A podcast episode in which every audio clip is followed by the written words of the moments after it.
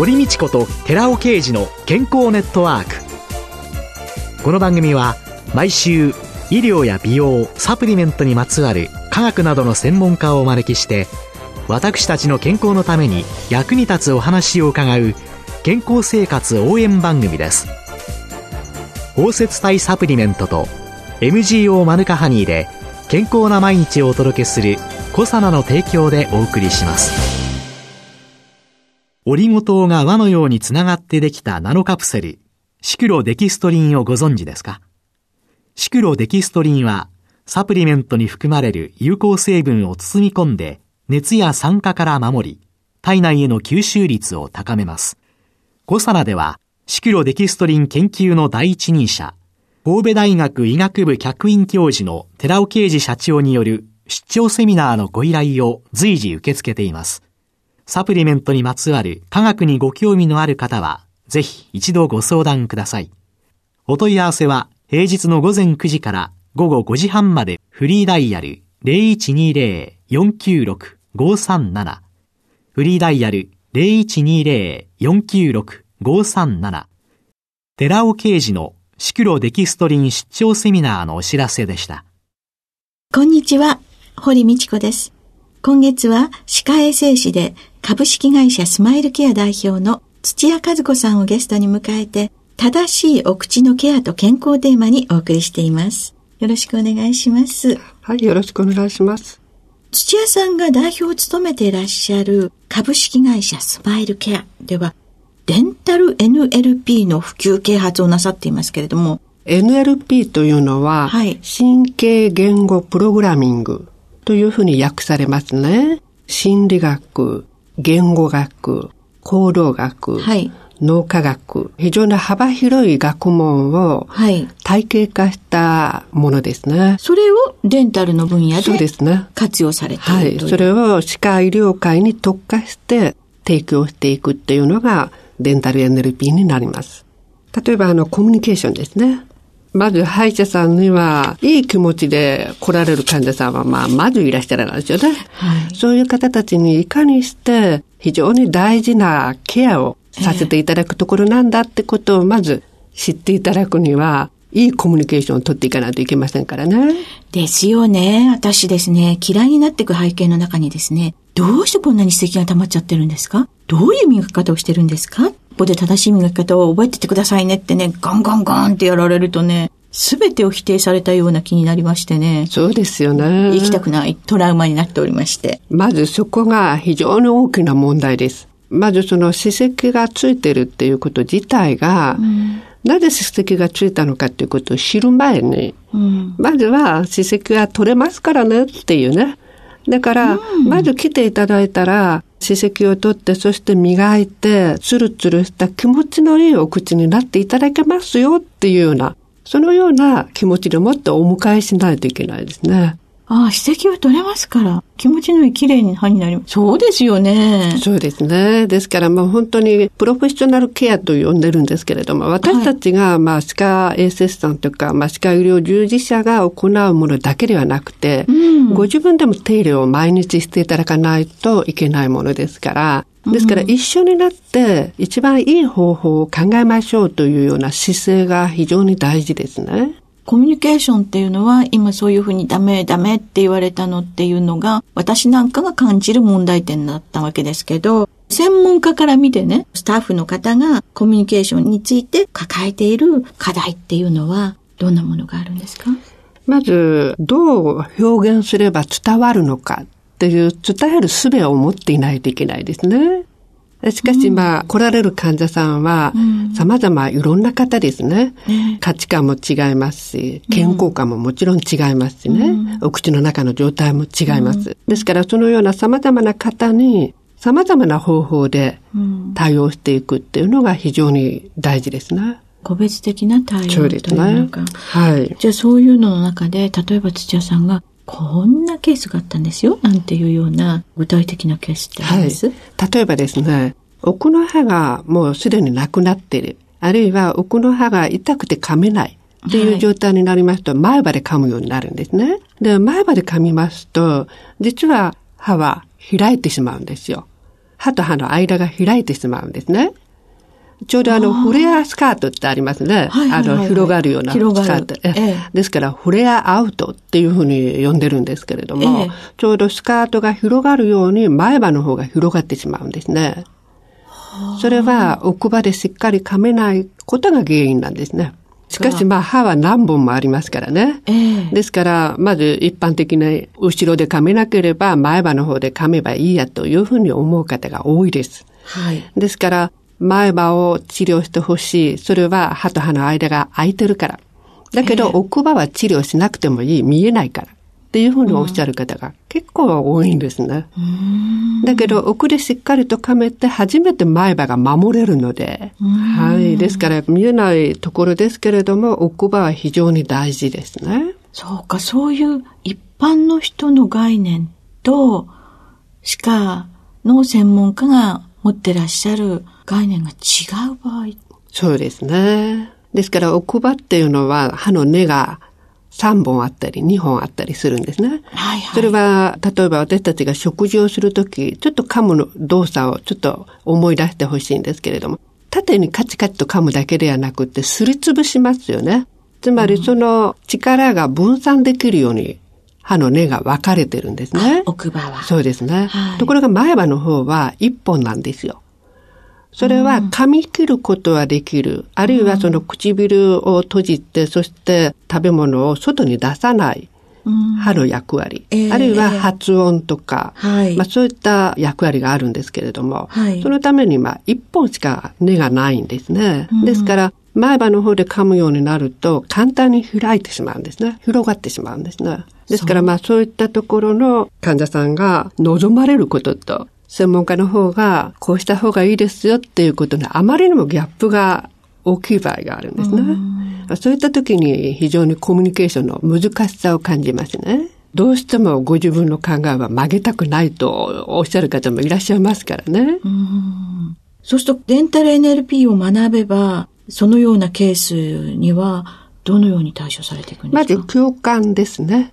共感。はい。はい、ですから、寄り添うことが大事ですので、うん、まずは前歯の方だけ直してほしいっていうお気持ちに、まず私たちが寄り添うということですね。うん、そういえば、医療関係者って、歯科とかそういうのに限らず、すべて寄り添うっていうことが基本だけれども、なぜか忘れてますよね。そうですね。どうしても高飛車になってしまうかもしれないですね。うんよくね、いろんな方から薬剤師も薬局でお薬を渡してるんですけれども、錠剤をしてね。もちろん治っていただきたいし、副作用に合わないようにと思って渡してるんですけれども、つい忙しいとね、なんか、あの、誰々さんってポッと渡してこの辺気をつけてください。はいはいはいって終わってしまう。うん、でも、治ってたら一緒に喜んであげなきゃいけないし、何か副作用出たらやっぱり悲しまなきゃいけない。寄り添うっていうのが医療の基本ですよね。そうですね。うん、そういう意味で、寄り添い。あとは、導くですね。健康に導くっていうところですね。例えばですね、歯周病が進行しているにもかかわらず、タバコを吸ってらっしゃる方もいらっしゃるんですよ。うん、はいはいはいはい。でも、タバコを吸うということは、まず血管が影響を受けてしまいます。うん、ですから、歯周病はいくら頑張って治そうと思っても、タバコを吸ってる限りは治らないんですよ。ですから、まずタバコをやめていただくっていうことがすごく必要になってきますね。しかし、まあ、それをなかなか私たちの方で導いていくのは難しいんですね。うちの薬局にですね、はい、海外のタバコのパッケージって、えーおどろおどろしいパッケージじゃないですか。すね、怖いですよね。肺がんの真っ黒になった肺そのものとか、そうですよね。もう口も見たくないわっていう歯周病の血が出たような、そういうのをですね、はい、確かのシンガポールかなんかで買ってきたのをですね、ダーッと壁に貼ってあるんですよ。素晴らしいですね。それでタバコをやめていただくきっかけにならないかなって思ってるんですけどね。そうですね。なかなか。でも、まあ、タバコを吸ってる方っていうのは、皆さん悪いと分かっていて吸ってらっしゃいますので、そこを変えていただくのはすごく難しいですね。もういいよって。うん、そうですね。で、自分はそうなってないしっていう。そうそうそうですね。はい。で、そういうような方に、どう対応されてくるんですか？もうこれは言葉の使い方になりますね。はい。はい。ですからその人に響くような言葉を使っていきます。その人に響くかどうかというのは、どうやって会話の中で見出していくんですか？まず、言葉というのは、その人が生まれてからこの方、いろんな経験、体験をされた中で、実はパターンとして構築されたものなんですね。えですから、そのパターンを知るっていうことが、まず大事になってきますね。はい、そのパターンが分かれば、そのパターンに合わせた言葉を使っていきます。うん、これにはですね、ものすごく時間をかけて学ぶ必要があります。ちょっと聞いて分かるようになったったらね。そうですね。でも、なんか一つのポイントになるようなものって何かありますか？例えば、物事の捉え方を変えてみる。ということもそうですね。これはまあリフレーミングと表現したりするんですけれども、はい、まあ、例えばネガティブな体験をしたとして、そのネガティブな体験をいかにポジティブに捉えるように気持ちを切り替えていくかっていう、そういうふうなテクニックがありますね。うん、ですから、物事には悪いことがあったとしても、その反面ですね、そこから学ぶこともいっぱいありますからね。うん、ですから、このネガティブな体験というのは、私に何かを教えてくれてるんだと。うん、そこから学ぼうとするような、まあそういう気持ちの持ち方。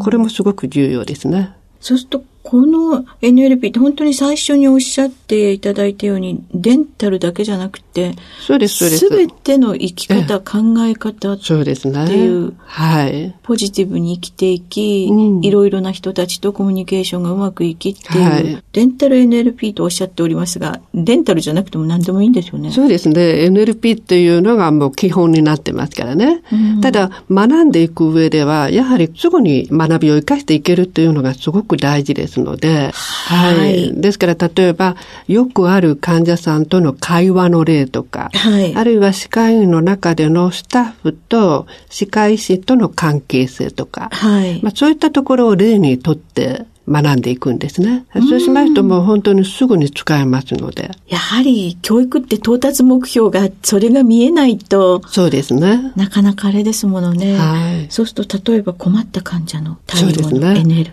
はい。例えばですね、はい、まあクレームをすごくおっしゃる方もいらっしゃいますね。はいえーそのクレームをおっしゃるような方にはどう対応すればいいかっていうようなことを学んでいきます。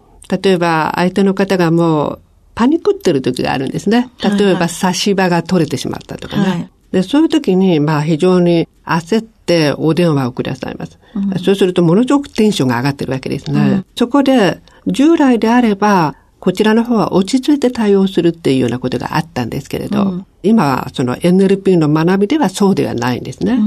うん、そこでペーシングをするっていうことがすごく必要になってきますので、相手のペースに合わせます。お困りで、そしてパニックになっていらして、そしてテンションが上がってるっていうことは、こちらもそういうふうにテンションを上げていきます。うん、そしてペースを合わせて、そこで共感していくようにするんですね。そうよね。焦ってね、なんとかなんとかって言ってるのにね、どうなさいましたか？なんて言われたらね、ふっちゃけんなって言いたくなっちゃいますよね。そうですよね。やっぱりペーシング、合わせる。ペーシングですね。ああ、でもそういうの一つ伺うだけでも、いろんな対応が違ってきますよね。違ってきますね。今、そういう普及の状況、手応えをどのようにお感じになってますか？そうですね。随分と人との関係性も楽になってきますので、そういったことをもっとどんどん広めていきたいっていうのが私の考えですね。人との関係性に難しさを感じている人が非常に若い方に多いですね。今の若い方というのはどうしても機械を相手にすることに慣れていらっしゃいますからね。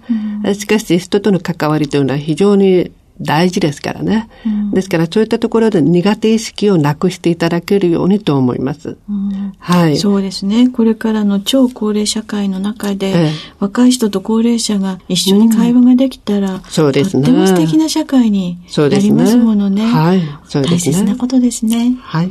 今週のゲストは、歯科衛生士で株式会社スマイルケア代表の土屋和子さんでした。来週もよろしくお願いします。はい、ありがとうございます。続いて、寺尾刑事の研究者コラムのコーナーです。お話は、小佐野社長で神戸大学医学部客員教授の寺尾啓二さんです。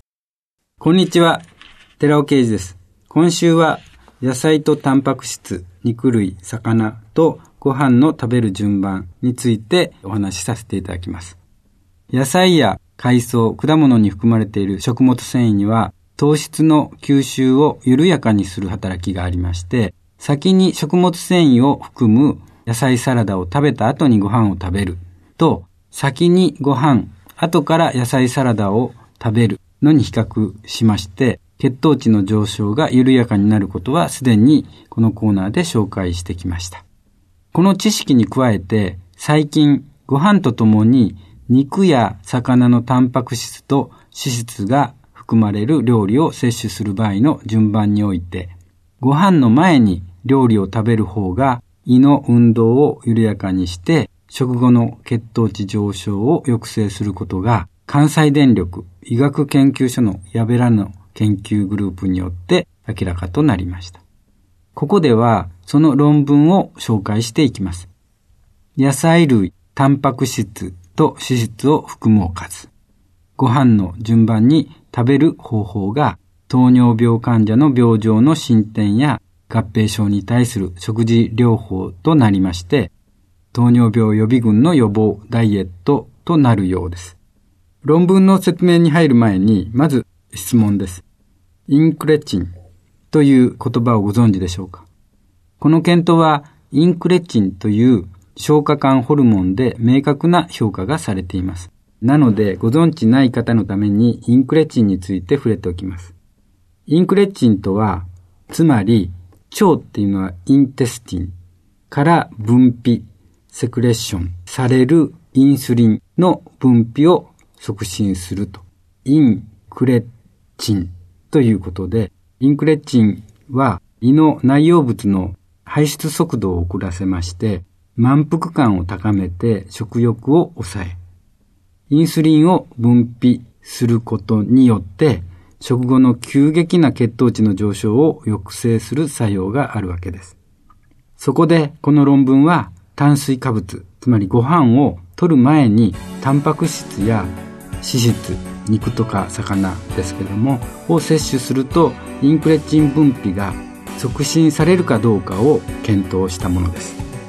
詳細は来週に紹介させていただきますお話は小佐奈社長で神戸大学医学部客員教授の寺尾啓二さんでした。ここで小佐奈から番組お聞きの皆様へプレゼントのお知らせです。洗浄成分の環状オリゴ糖が毛穴汚れや余分な皮脂を吸着して落とし保湿成分であるマヌカハニーが潤いを保つ。コサナの新しい洗顔フォームマヌカとオリゴの泡洗顔を番組お聞きの10名様にプレゼントします。プレゼントをご希望の方は番組サイトの応募フォームからお申し込みください。コサナの新しい洗顔フォームマヌカとオリゴの泡洗顔プレゼントのお知らせでした。